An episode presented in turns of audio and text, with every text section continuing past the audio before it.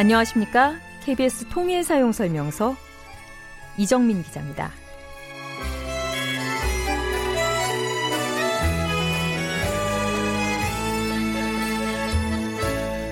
북한의 볼거리, 천혜의 관광지가 많은 건 다들 아실 겁니다. 이 볼거리를 처음 본 외부인들은 중국 사람들입니다. 1988년 신의주를 관광하러 온 중국인 관광객 44명을 시작으로 북한도 본격적인 관광 산업에 뛰어들었는데요. 초창기에는 북한의 변경 지역에 하루만 머무는 관광 상품밖에 없었다고 해요. 1년에 관광할 수 있는 규모도 210명으로 제한했고요. 그런데 북한을 관광하겠다는 관광객들이 자꾸 늘어나니까 1992년부터는 중국 정부가 평양까지 관광할 수 있도록 추가 승인을 하면서 관광객이 꾸준히 늘어나기 시작했습니다.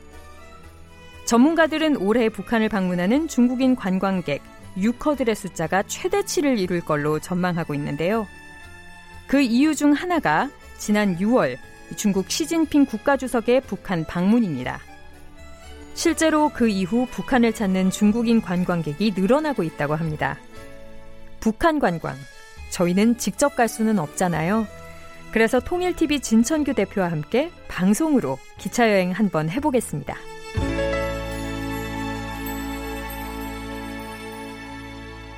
남북의 공통점을 확인하고 또 공통 분모를 넓혀가는 시간입니다.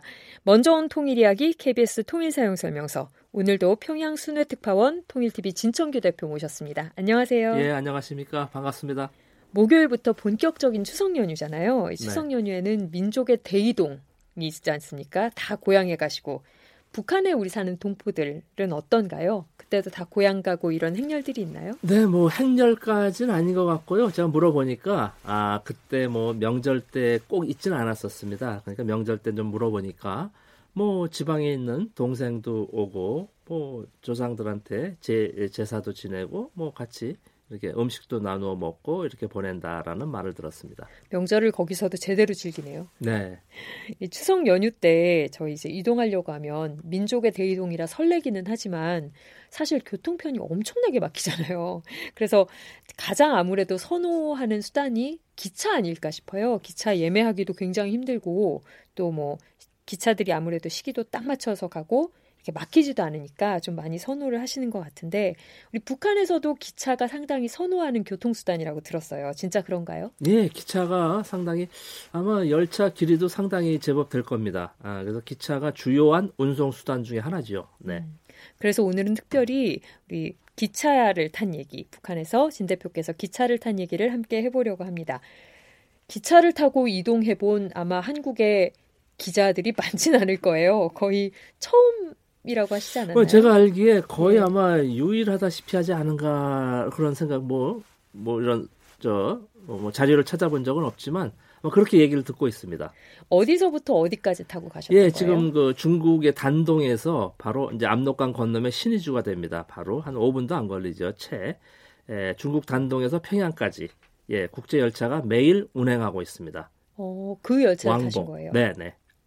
오, 그러면 이 압록강을 이렇게 쭉 건너서 네. 광경을 차창밖 광경을 보실 때 네. 감회가 남다르셨겠어요. 아, 이거 뭐 정말 만감이 교차하지 않을 수 없죠. 네, 네. 기차로 어 주로 이제 우리 대한민국 분들은 그분 잘린 철길에서 보고 이제 그, 그 말지 않습니까? 저는 그걸 이제 넘어서 건너편에서 보면서 찍으면서 오는데 상당히 감회가 새롭지 않을 수 없지요. 사실 저희 남한에 있는 기자들이 거기 그 단둥 쪽에 많이 가서 북한 취재를 많이 해요. 실제 들어갈 수가 없으니까. 그런데 항상 이 강 건너편에서 보면 잘 보이진 않거든요.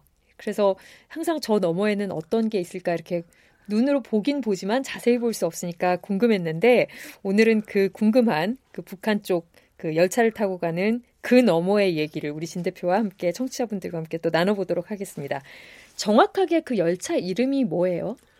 단동 평양 국제 여객 열차? 아까 저도 좀 길어가지고 그런데 네. 단동 평양 간 국제 열차입니다. 단동 평양 국제 여객 열차 예. 진짜 기네요. 한 네. 10글자 되는 것 같은데 네. 이 유튜브 그리고 저희 홈페이지로 함께 하시는 애청자들은 단동에서 평양까지 가는 열차의 모습을 한번 보실 수 있습니다. 저 열차에 오르면 이제 서류를 작성해야 되나 봐요. 네. 서류를 열심히 작성하고 있는 우리 탑승객들 모습을 제가 봤는데 네. 무슨 소리를 이렇게 열심히 네, 작성하는 물론 저도 건가요? 작성을 해야 되고 어 그러니까 국경을 넘어가는 데는 아마 세계가 거의 공통으로 알고 있습니다. 제일 먼저 입국 심사표를 작성하죠. 네. 입국표. 어 그리고 뭐 여권 번호니 뭐 어디 이거는 하고 그다음에 두 번째가 세관 신고서입니다. 세관. 네. 예, 국경 넘어가면서 세관. 그리고 세 번째가 건강 검진표입니다. 어, 앞에 두 개는 좀 예. 많이 하는 건데 세- 건강 검진표는 저는 처음 들어봤어요. 아니에요. 우리 대한민국도 인천공항 들어올 때 에, 예를 들어서 중국에 무슨 뭐 사스가 있었다든지 큰 이 질병이 돌 때는 작성을 합니다. 어. 노란 yellow paper 해가지고 네. 노란 검진표가 있습니다. 보면 지난 시기 어디를 방문해서 지금 왔느냐 그리고 뭐 뭐 설사 뭐 열, 뭐 기침 이런 간단한 증세표, 이 문진표라고 있죠. 그걸 작성하게 돼 있습니다. 그 그렇지 않고 보통 때에는 그냥 들어오지요. 그러나 특별히 무슨 뭐 이제 이런 질병이 해외 에, 국외에 우리 대한민국 그 국가의 영토 이외에 이제 국제적인 그 질병이나 이런 게 있을 때는 반드시 작성을 하지요. 그 문진표를 이제 북한에 들어갈 때는 매번 작성을 해야 되는 거군요. 그렇죠. 건강 검진표 해가지고 자기 이상 있나 없나 요걸 본인이 작성합니다. 그래서 세 가지 표가 되죠. 세 가지 서류를 작성하지요. 그럼 이 문진표 또 뭐 세관 신고서 이런 것들을 매번 기차 안에서 이렇게 작성을 해야 되는 건가요? 네, 바로 이제 단동에서 타면 이제 신의주가 국경 검사소입니다. 보면 이제 북 쪽에 조선민주주의인민공화국 비자를 보면 바로 이제 국경 음, 통과 지점이라는 표시가 있습니다. 거기에 평양, 신의주, 두만강 이 세 도시가 세 곳이 이제 소위 체크 포인트죠. 네. 그러니까 이제 합법적으로 북쪽을 들고 나려면 이 세 곳을 반드시 거쳐야 되죠. 어, 평양이란 표시는 이제 비행기를 타고 갔을 때, 예, 이제 뭐 고려 항공 타고 어 뭐 베이징이나 심양이나 브라디보스톡에서 평양 갔을 때는 이제 평양에서 입국 검사, 아, 세관 검사를 하고 이제 신의주는 바로 이제 단동에서 평양 가는 국제 열차를 타고 갈 때 이제 신의주에서 세관 검사, 입국 검사를 합니다. 네. 어, 그렇게 다 체크 포인트들이 다 네. 있군요. 그리고 이제 두만강은 이제 나진 선봉지구. 네. 어, 러시아 훈춘에서 넘어올 때 거기에 또 이제 버스 타고 육상으로 올 때 버스, 철도, 항공 그 세 곳입니다. 교통 수단마다 이렇게 다 다른 포인트들이 네. 있네요. 그렇습니다. 말씀하신 대로 이제 열차 안에서 입국 서류를 작성하게 되면 평양까지 이제 쭉 열차를 타고 갈 텐데 가보셨으니까 예, 예. 그 열차 안에서 우리 음. 북한 주민들 열차 네. 타고 가는 주민들 많이 만나셨죠? 네, 네. 어떤 사람하고 먼저 얘기를 나눴는지 저희가 녹화해 오신 촬영해 오신 화면과 함께 소리를 한번 들어보겠습니다. 얼마나 걸리나요? 평양까지? 한 4시간 걸리는데 어. 음, 산디 신주라서 좀 시간 좀 그렇죠. 신의주에서. 선생님 자주 이렇게 다니세요? 열차 타고? 예 자주 어떤 일 하세요? 죄송하지만.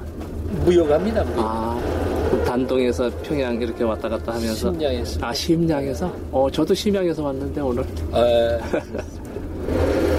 주로 어떤 일 하세요? 그러니까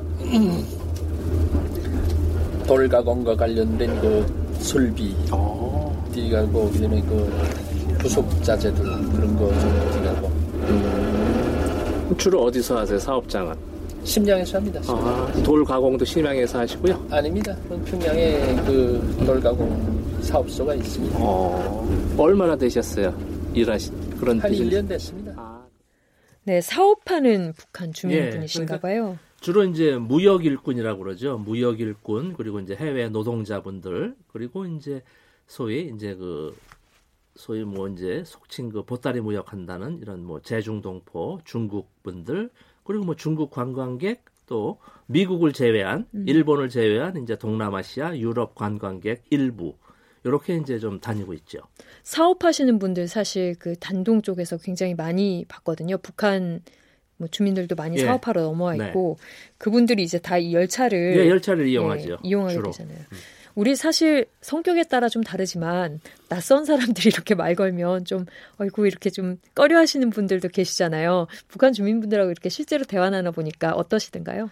일단은 우리 이제 말이 통한다. 저는 이제 어느 인터뷰에서 좋은 점뭐 이제 해서 이제 말이 통해서 좋다고 했는데 일단 말이 통하니까요. 음. 이렇게 말을 하다 보면 처음에는 이제 조금 뭐 이런 좀 거리낌이나 뭐 이런 뭐 조금 경계심이나 뭐 없지 않겠죠 누구나 그러나 우리는 이제 북쪽 사람 뭐 남쪽 사람 이렇게 만나면 그래서 저는 자꾸 만나야 된다고는 생각을 가지고 있습니다 네. 이렇게 떨어져서 오래 떨어져 가지고 서로 다른 생각하다 보면 뭐 계속 평행선 가지 않습니까 정부 간에도 마찬가지고 민간에도 마찬가지로 자꾸 만나서 자꾸 하다 보면 말이 통하니까 서로 간에 어, 어, 뭐 궁금하고 좀 불신이라든가 이런 것을 말을 해서 자꾸 풀어야 되지 않겠습니까? 그렇죠.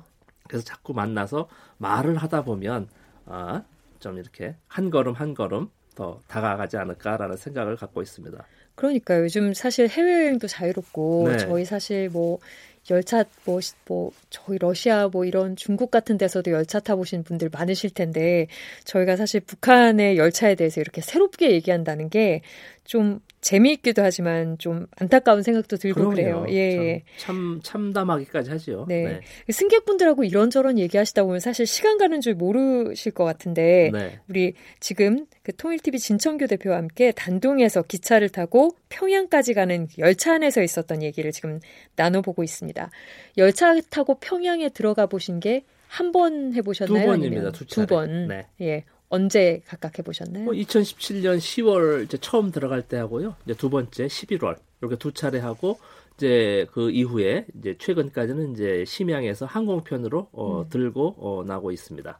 단동에서 그럼 열차를 타고 평양으로 들어갈 때 제일 먼저 도착하는 역이 신의주입니까? 예, 신의주입니다. 어. 바로 단동에서 압록강 건너가지 않습니까? 예, 바로 신의주역입니다. 뭐채 5분도 안 걸리죠. 그럼 신의지역에서는 보통 신의지역에서 막 내리시거나 그런 사람이 많지는 않을 것 같아요. 너무 가까워서. 거의 뭐 거의 거의 없고요.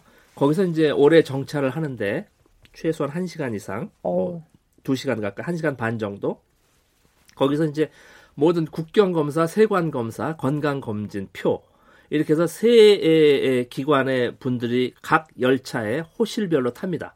음. 그래가지고 한 분은 쭉 여권하고 이제 그 입국 심사표 걷고 걷어서 이제 비자에 이제 도장도 찍고 스탬프 찍고 이렇게 하는 동안에 세관원에서 직원분들이 전부 1대1 검사를 합니다. 1대1 검사 시간 네, 많이 네. 걸리겠네요. 예, 예, 1대1 검사를 합니다. 그 아까 작성해야 하는 세 가지 서류가 있었잖아요. 네. 그세 가지 서류마다 담당하시는 분들이 한 분씩 그렇죠. 계신 거네요. 어, 그러면요. 예. 어. 그 기차에 타고 있는 사람이 전체 한 몇 명쯤 될까요? 이거 1대1로 하려고 하면 뭐 그래서 시간이 시간이 뭐 많이 1시간 걸릴 것 이상. 걸립니다. 1시간 한 반 정도. 어, 지난 시기 에 지금 음 그때 당시는 그렇게 사람이 많지는 않았어요. 열차 제가 이제 3등실이 가장 기본실이 그 상중하 전부 침대 칸입니다. 아, 그래도 국제 열차 아, 해 가지고 일반 좌석식은 없고요. 어, 전부 모두가 다 기본이 침대 칸입니다. 그래서 3등실 보통실이 상중하, 상중하 마주보기에 6명이 들어가는 곳이죠. 문짝이 없이. 네. 그리고 이제 2등실은 문짝이 있고 상하, 상하 네 분이 네 명. 타는 곳.